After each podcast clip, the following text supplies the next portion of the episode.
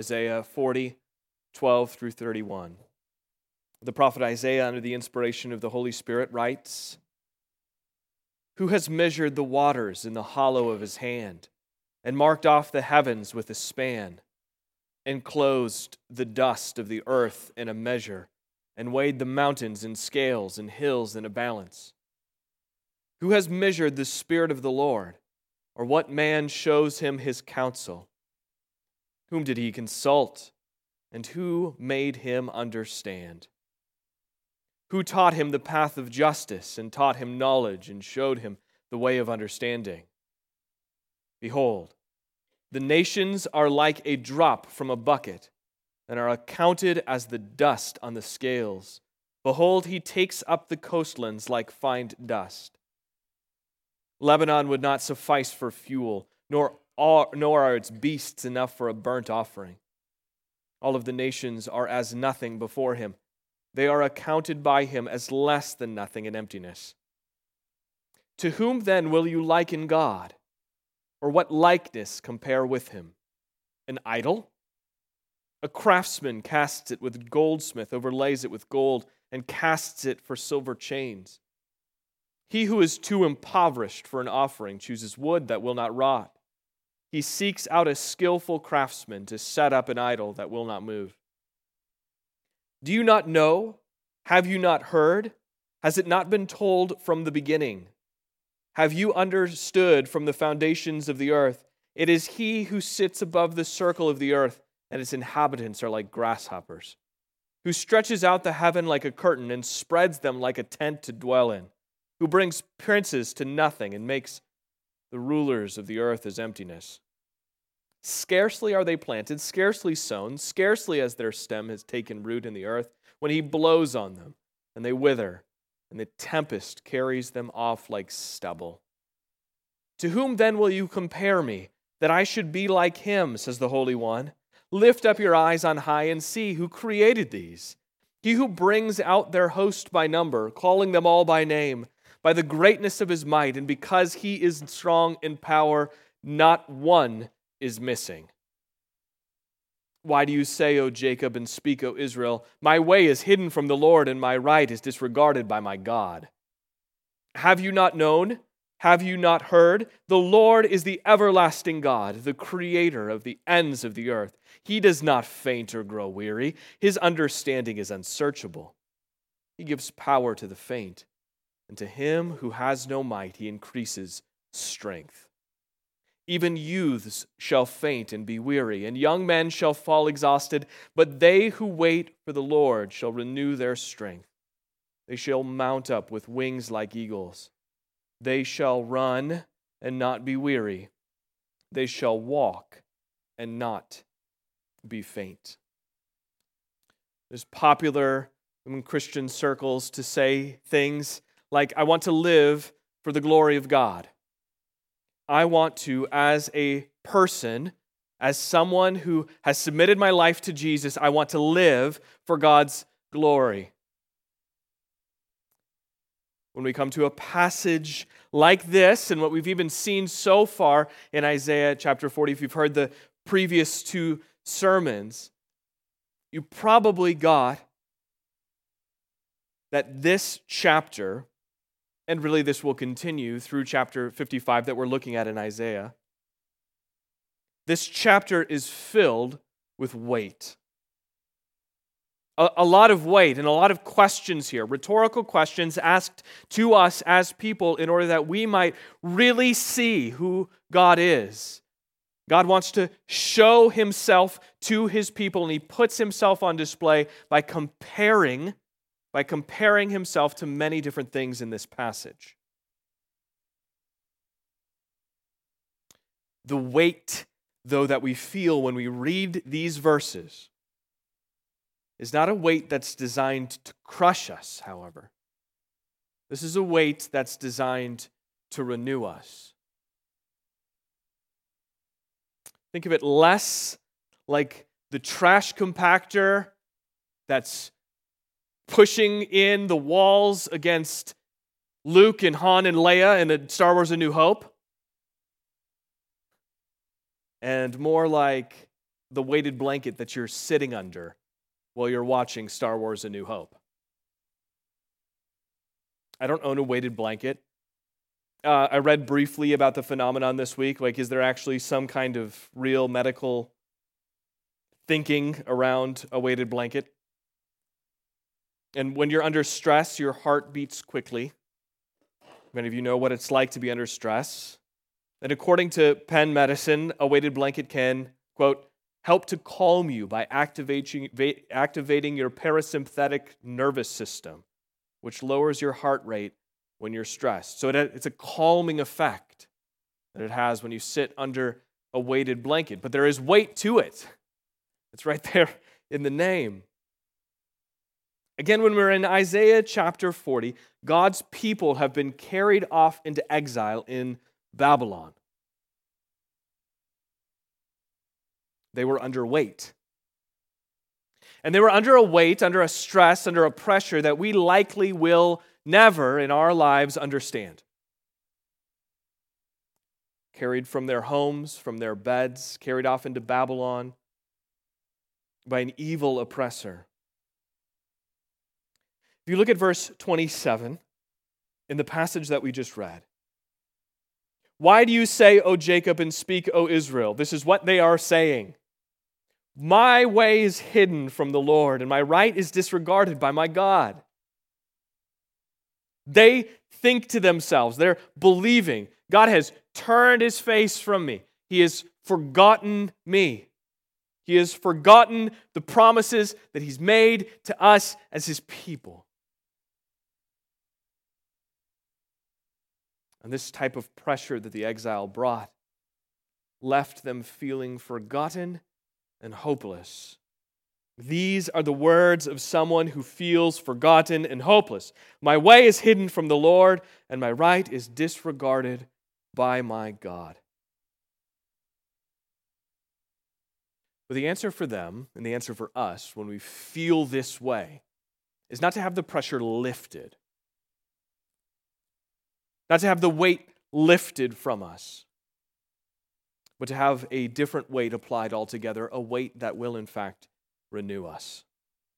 And what is this weight?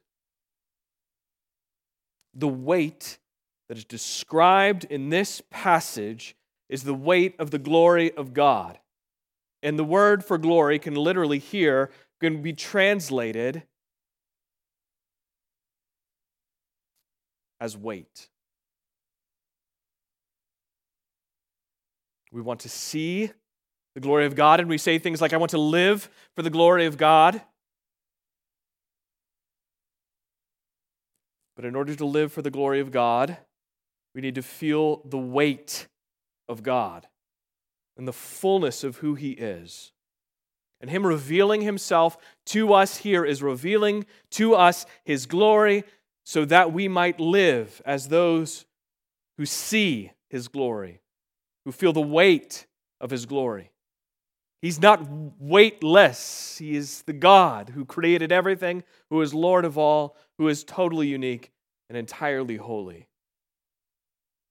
Albert Einstein is recorded as saying often that he had not much care for organized religion.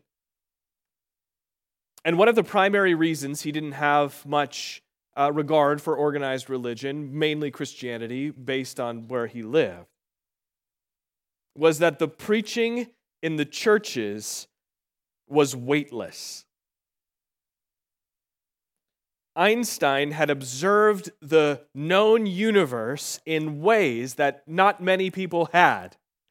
He saw things and knew things and understood things in ways that very few people in the history of the world, to his point, had seen or thought of, observed. And he was shocked at how flippant preaching was, how centered on the individual's thoughts and feelings it seemed to be. Preachers would talk about the glory of God from time to time, but one writer comments that Einstein believed that preachers were just not talking about the real thing.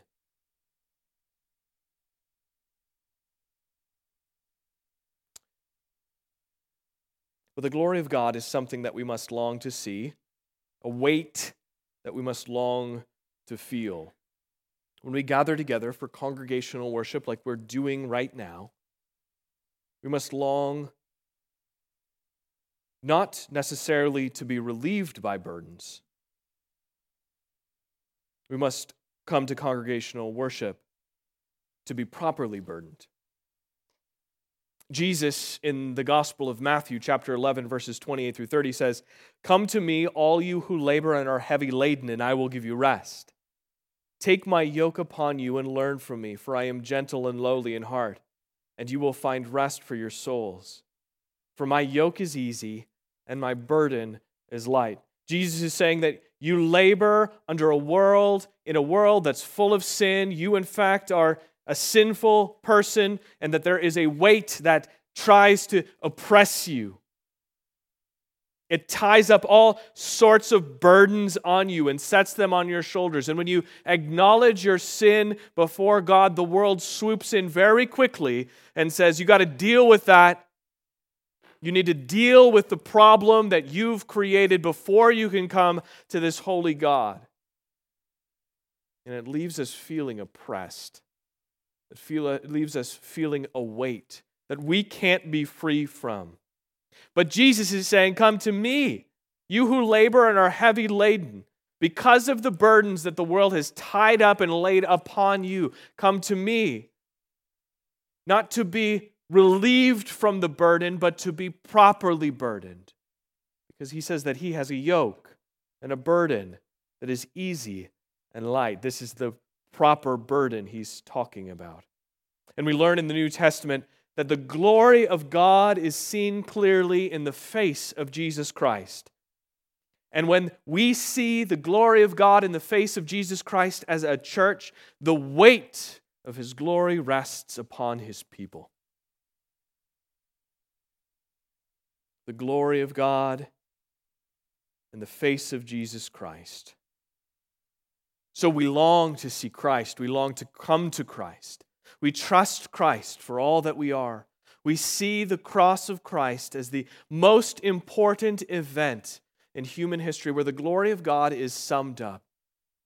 It may seem ugly, it may seem bothersome to us, but in fact, there we see most clearly God, the love that He showed for His people in sending His Son to die.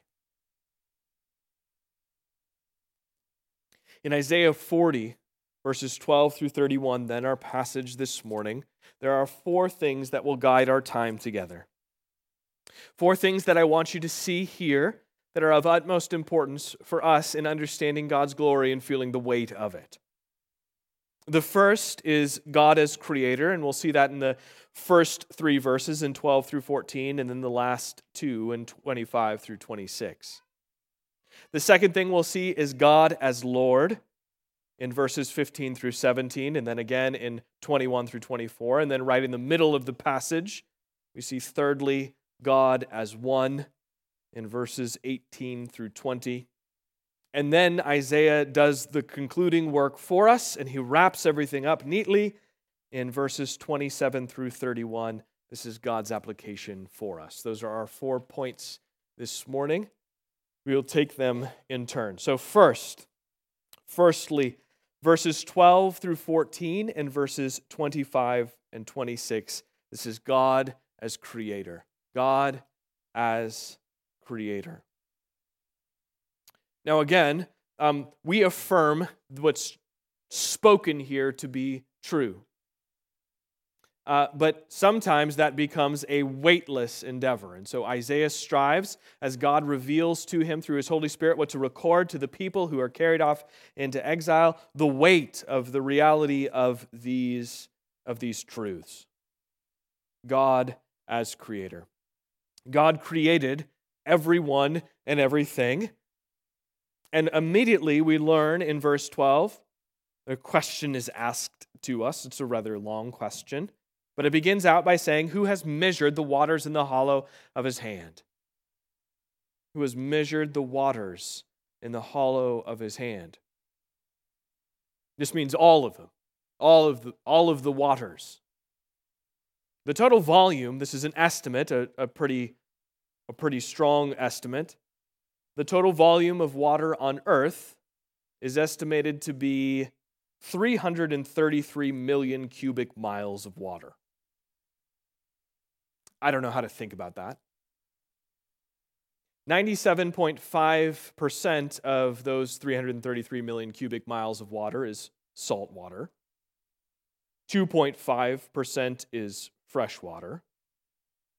And 0.3% of that fresh water is in liquid form on the surface. This is man's best guess.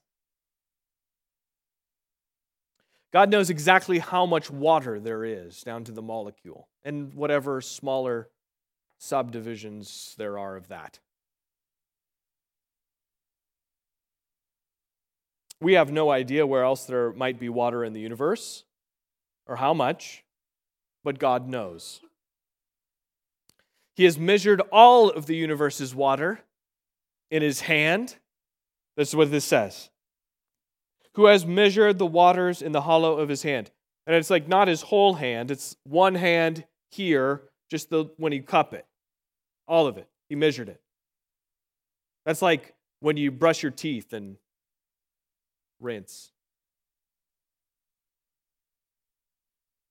God measured all of creation. He made everything that exists and knows exactly how much sky there is, how much dust there is, how much mountain there is. Archimedes said, Give me a lever long enough and a fulcrum on which to place it, and I shall move the world. But where do you get the lever? God measures billions of light years across a universe. Billions and billions of light years. We estimate somewhere around 93 billion light years across the universe, which is ever expanding. And it says he marked off the heavens with a span. That's this to this.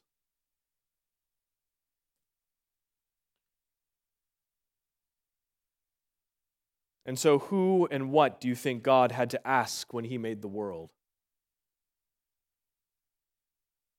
Who, who did he have to consult? Where did he seek understanding? That's the question that the text, uh, the text asks us. Verse 14 Whom did he consult, and who made him understand? Who taught him the path of justice, and taught him knowledge, and showed him the way of understanding? I watched several YouTube videos this week on things, how to do some things around our house or with our vehicles. But God didn't pull up a This Old House video for tips on how to frame up the Andromeda galaxy. It's, no consultation was needed. So, what's being told to us here? God is creator. But even when we say those words, we say them with not ever enough weight to them. We say them because it's a file heading somewhere in our brain, and then we quickly flip away. Isaiah is saying, don't run away from that truth too quickly. Understand better who God is and what he is and has done. At Christmas time, we celebrate that God came to earth and took on flesh. Christmas was a few weeks ago. In the person of Jesus Christ, God came to earth. In the Bible, God's word is continually communicating two things to us about who God is. First, that God is immanent. He's here among us. You can hear it in the name Emmanuel, which means God with us. God is immanent. He is here among us, among his people. He is present in the person of Jesus Christ. But also, God's word communicates to us. When we focus on the immanence of God in the person of Jesus Christ, the Word of God who took on flesh in and among his people around Christmas, this passage is focusing on what we would say is God's transcendence. He is, God is other. He is different from us. There are many, many things that we cannot fathom about him. But these two truths exist at the same time. It's not like God is choosing immanence in one moment and the next moment he's choosing transcendence. He is both immanent and he is both transcendent, equally as much all of the time. This passage is communicating God's transcendence and there is communicating God's glory. And if we look at verses 25 and 26, God asks this question To whom then will you compare me that I should be like him? He's saying, Which one of you is bold enough with your words to compare yourself or another person to God? If you're bold enough to do that, look around. Look around at the created universe and ask yourself if you can measure all that you can see. I don't even have a tape measure that can measure the length of my house. How would I ever begin to measure how much sky there is? Because God is creator, what seems unfathomable and the questions that are asked here that seem unfathomable for us is perfectly manageable for him.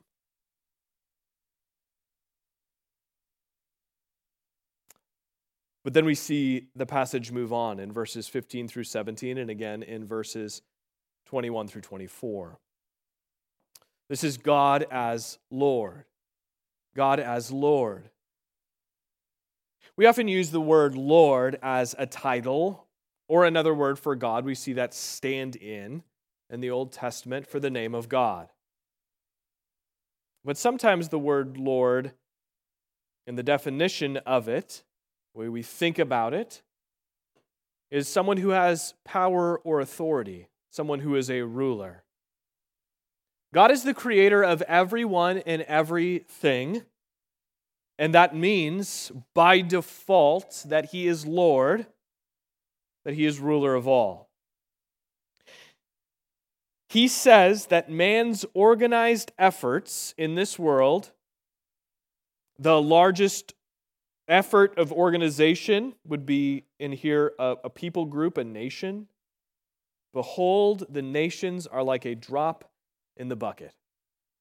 People groups coming together for the sake of building societies, all of them like a drop of a water in a five gallon pail. Ancient Rome, the Ming Dynasty, the British Empire, the United States of America are as nothing before him. All of the nations are as nothing before him. They are accounted by him as less than nothing and emptiness each of the kings or presidents or emperors that rule in these contexts, we're told in verse 22, are like grasshoppers at his feet. Look at verse 24. These nations, these kings, these empires, they rise and they fall. Scarcely are they planted, scarcely sown. When the wind blows on them and they wither and the tempest carries them off like stubble. They don't last, they come and they go. No world power can hold its power forever. In fact, they are to be compared to the crops of the field. Men plant their crops. You plant your garden with great aspirations. And when it comes to maturity, or before even it comes to maturity, the wind and the storm comes and they are eliminated and quickly forgotten. But what we learn is that it is God who sits enthroned over creation from the beginning, from the foundation of the earth. He is given authority over all things because he made all things, because all things were created by him and through him and for him. God is Lord. Then look at verses 18 through 20. This is God as one. Now, when we say God is one, oftentimes our minds go to the monotheistic thought that God is one, like in Deuteronomy chapter 6. Hear, O Israel, the Lord is one. But there's something contained in that statement that we don't always acknowledge together. And that is that God's oneness means that he's entirely unique, that he's entirely different and other and unique. Because he is the creator of everyone and everything, and because he is Lord over all creation, that means that he is totally unique. Because there's no one else who fits that category. There's no one else who can say, I created everyone and everything. I'm the one who rules over all things.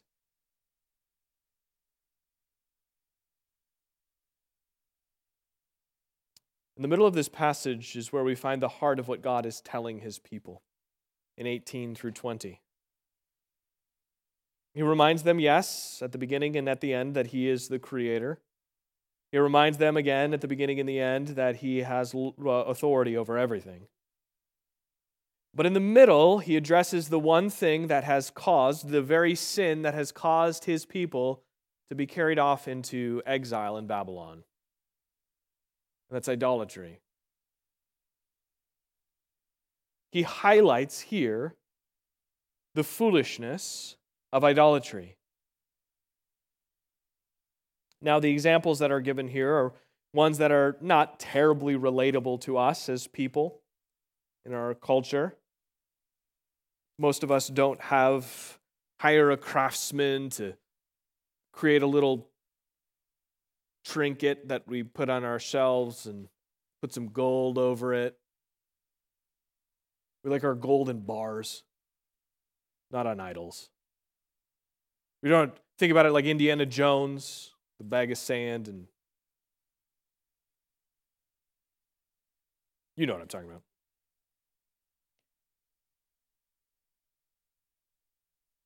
But at the heart of what's being said here, what we naturally do as people is we want to reduce God to a size that we can control. And that's the heart of what's being said here. If I could take God and He could put Him right here, and I could put something precious around it to make me feel like it's a little bit sacred, then it's under my, my control. Again, we don't typically do that materially, at least not in the way that is like this. We might do it with a lot of material. The reality is that we often make idols out of all sorts of things. We want to control it, we don't want it to move unless we tell it to move. We don't want it to act unless we tell it to act. We don't want it to do anything unpredictable. We want it to be perfectly within the realm of our control. And we oftentimes do this with good gifts. Brenda read it earlier. Every good and perfect gift is, comes down from heaven. Money, material, work, family, good gifts from God that we can begin to worship as God because we feel like we have some semblance of control over them. We can say things. We begin to derive our worth from these things. They cannot offer us any lasting worth, however. Good gifts from God that we hold in the wrong place. But sometimes, more often than we probably realize, our idolatry is simply casting God in our image casting God in our image, making God to be more in line with our thoughts instead of who He is. So, yes, we run into the temptation that we would make money our God, or material our God, or family our God, or work our God. But the idolatry at its core comes down to the fact that we want to cast God in our image rather than openly acknowledging that we are made in His. We say things like, Of course, God is Lord of creation. I read it in verses 12 through 14 and verses 25 through 26. God is creator. Of course, He is. And God is ruler over all things. Of course, He is. We know that to be true. We read our Bibles. But then we think within the next 10 minutes, but why won't God do what I want him to do? Or maybe you hear or have thought, I just can't understand why a loving God would send a person to hell. These statements put us in the position of God. They put us in this position where we are passing judgments down upon the Creator and the ruler of all things. To say these things is idolatrous because we've put ourselves in the place of God and attempted to cast God in our own image. If you look at verses 18 through 20 again, you see these to be the words to be sarcastic, to show the sheer stupidity of idolatry. He doesn't do anything but just describe what idolatry is. He doesn't he doesn't say don't don't do idolatry. There's not even a command here given. There's a question posed Who will you liken God?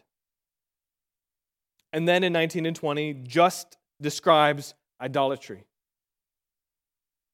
But if you've read the Creator portion and you've read the Lord portion and you come to this portion, you can't help but think, boy, this is dumb.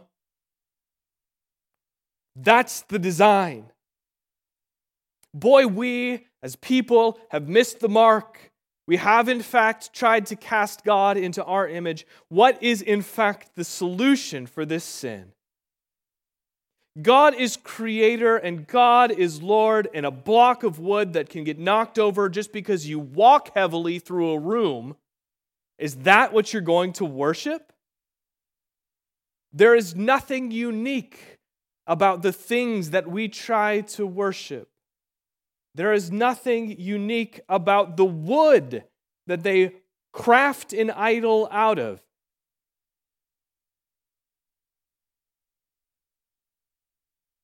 Verse 16, and describing God as Lord, Lebanon. Lebanon is known for its cedar trees. Lebanon would not suffice for fuel. You could cut down all the trees and burn all of them. But you could also cut them down and make a bunch of idols out of them.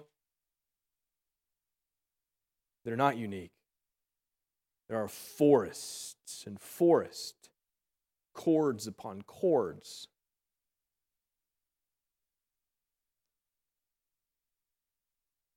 All of those tens of thousands of trees could be an idol. But God is entirely unique. He is the only God.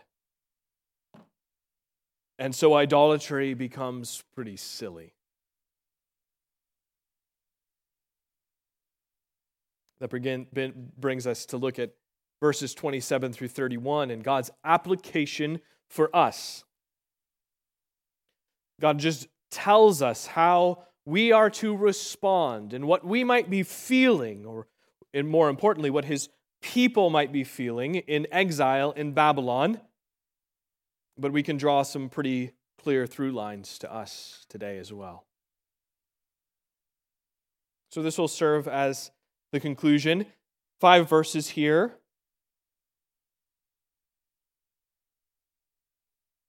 And several points of conclusion that we're led to think about. The first thing in verse 27. Keep in mind, God is creator, God is Lord, God is one. Keep in mind those things. Allow the weight of that to rest on you as you think about how God relates to us, his people.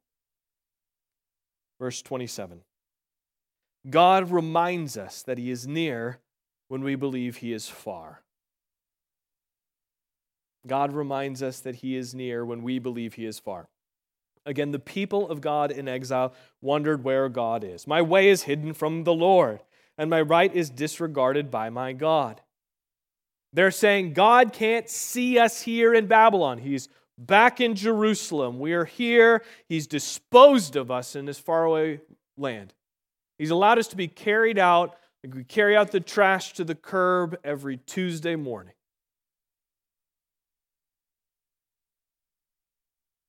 That is not what God has done. In fact, God is revealing himself in a way that he has not revealed himself to his people. He is telling them truth that is absolutely necessary for them to realize that they have not been left behind, but God has gone with them and has gone before them and has hemmed them in on every side. And so, for us, the truth we must latch on to is the fact that God is near even when we believe in our hearts that He is far. And oftentimes, the place where we believe like He is far off is in our suffering, in the difficulties that we face, in the hardship that comes. You've heard these verses before, but these are absolutely essential for the Christian to internalize three passages from the New Testament. The suffering in this life is used by God to bring about Christ's likeness in, in us. Romans chapter 5, verses 3 through 5. We rejoice in our sufferings, knowing that suffering produces endurance, and endurance produces character, and character produces hope, and hope does not put us to shame because God's love has been poured into our hearts through the Holy Spirit who has been given to us. James chapter 1, verses 2 through 4. Count it all joy, my brothers, when you meet trials of various kinds.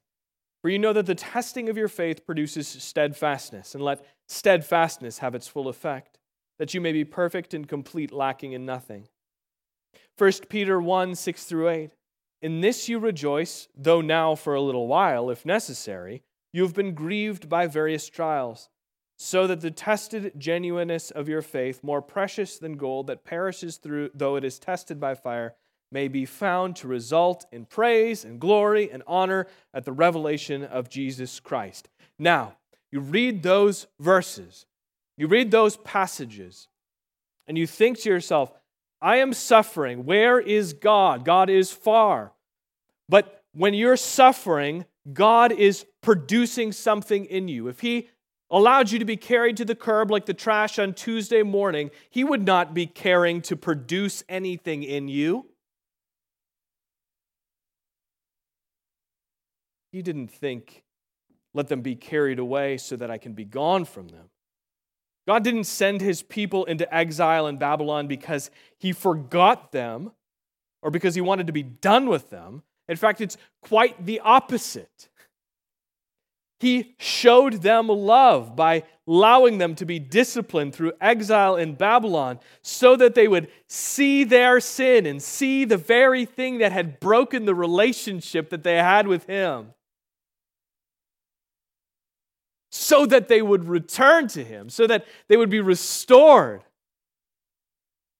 He allowed them to go so that all obstacles would be cleared away, so that they would feel the weight of the glory of God upon them, so that they would know beyond a shadow of a doubt that He had not left them.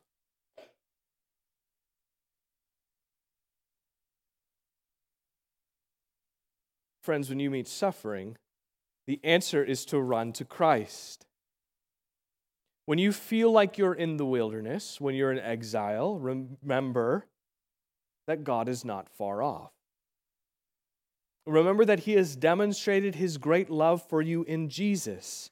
While you were still sinners, Christ died for us.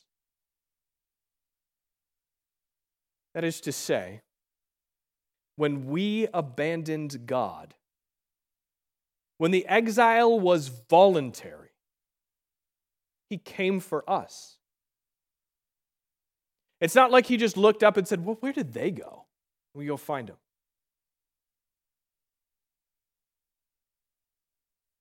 We abandoned God. He came for us. He didn't create further distance between us, but rather, He sent Jesus into the world.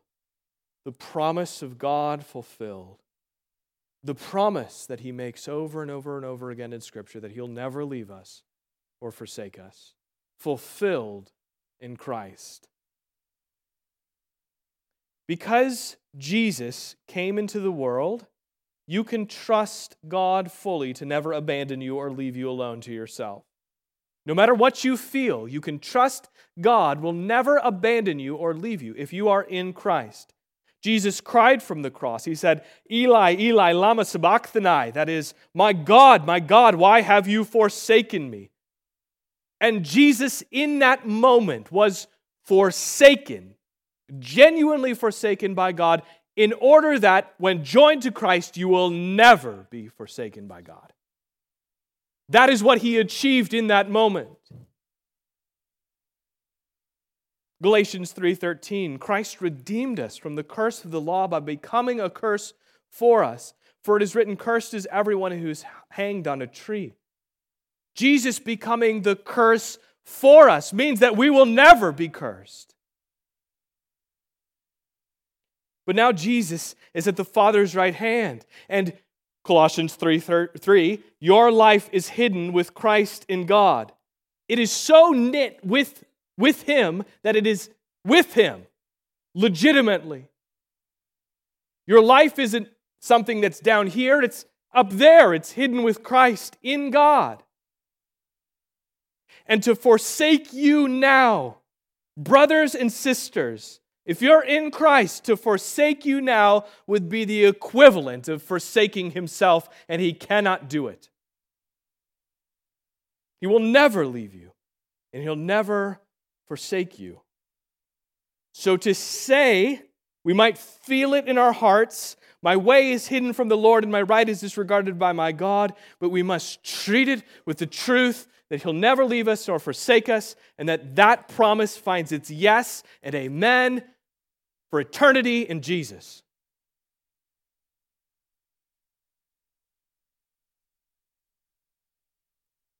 God reminds us that he is near when we believe he is far.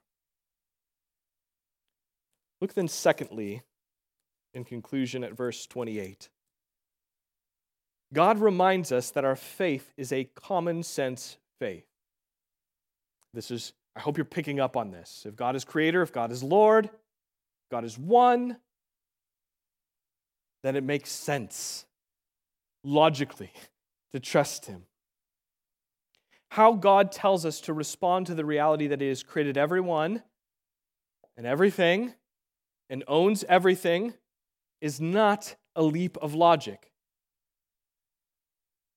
if God, because God, is the creator and Lord of that creation, what objection would we have to trusting Him? Either God is lying to us about who He is here,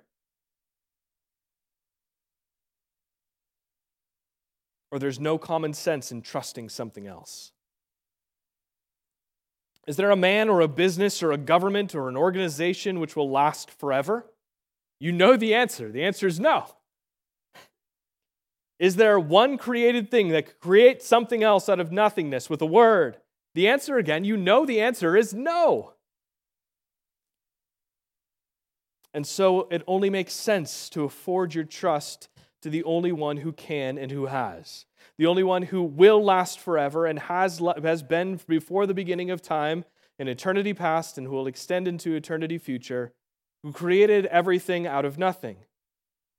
Charles Spurgeon said about this passage faith, which seems so difficult after all, is nothing better than sanctified common sense. It is the most common sense thing in all the world to trust in omnipotence, in infinite, unchanging love, and infallible truth. To trust anywhere else needs a great deal of justification, but to trust in God needs no apology. What, why would you trust in something other than God? Some fairly complex reasoning would need to be given. Why would you trust God, The answer is simple because he created everyone and everything. He stands as ruler of all things. He is inexhaustible, unchanging, and omnipotent. But we want to finally, in our sinful nature, we want to finally trust in chariots and horses and organizations and presidents and governments and military powers and our paycheck and hard work. Again, the silliness and the way that Isaiah structures this is apparent. Trusting God is common sense. Praise God that He hasn't made this too difficult to understand. Praise the Lord that He has made this easy for us to understand. He is great and above all things, created all things, is Lord of all things. Trust Him. Done. Anyone who tells you it's harder than that is trying to sell you something, isn't concerned about your eternal state, or maybe something far more sinister. God reminds us that our faith is common sense faith. If you look at verses 29 and 30, God reminds us that the burdens of this world are too much for us to bear alone. I can handle this myself is a faithless response to difficulty in this life. I can handle this. You may be the type of person who's like, I'm going to buckle down and get through this. But you can't. You will run up against something in your life that you cannot get through on your own. No matter how gifted, how hard you work, you have a breaking point where your strength will fail. And may God show it to you quickly so that you would trust Him and Him alone. I don't say that flippantly. May God show it to you where your limits are so that you'll trust Him fully. One of the ways that God lifts burdens from us is through the local church. Paul says in Galatians 6 2 that the local church exists to bear the burdens of one another. He says, Bear one another's burdens and so fulfill the law of Christ. The church is commanded to bear the burdens of one another. But as a church, we must realize that we rely on God fully for the strength to live according to this directive. It's not just spreading out the burden, it's bringing the burden to Jesus. And so if you're suffering, if you're going through difficulty, don't clam up and disappear. Press into the body of Christ that has given you to bear your burdens with you. It is foolishness to pray, God, give me strength for today, but resist the way that He answers the prayer. It is given to us here. The way that He has designed His church is to often be the way that He gives strength to suffering, worn out, tired people who have seen clearly their limits. Maybe you've experienced difficulty and someone said the right thing or just showed up and listened to you and it gave you the strength to continue. May God use us to strengthen our brothers and sisters in Christ. Fourth thing in verse 31, God reminds us that his timing is perfect. But they who wait for the Lord shall renew their strength. Wait for the Lord. One of the reasons we like to control God is because we like things in our timing. We like to take things in our own hands. If I did just did this or just this happened this way, everything would be better. But again, God doesn't tell us to buckle down and figure it out. He tells us to wait for him. Since God is the creator and the Lord of all creation, waiting for him makes sense. If you know that God, it is God alone who can renew your strength you certainly would cry out to him and you would be patient for his timing. When we come to believe that God is God and we are not, then we can begin to trust his timing. Final thing this morning, verse 31 again, that second half. God reminds us that the weight of his glory is not designed to crush us, it's designed to renew us. Friends, sometimes we recoil at the challenges God's word brings to us because they're often heavy, because we feel the weight of them and we think, I want to be free from weight, I don't want to be burdened. We seek levity and comedy in our culture because our lives are full of weight, and that, was, that weight feels like it's going to crush us. Situations and sin that lead us there.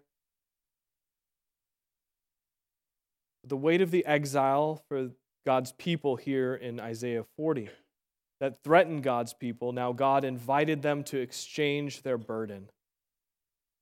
From that situation and that sin to his glory.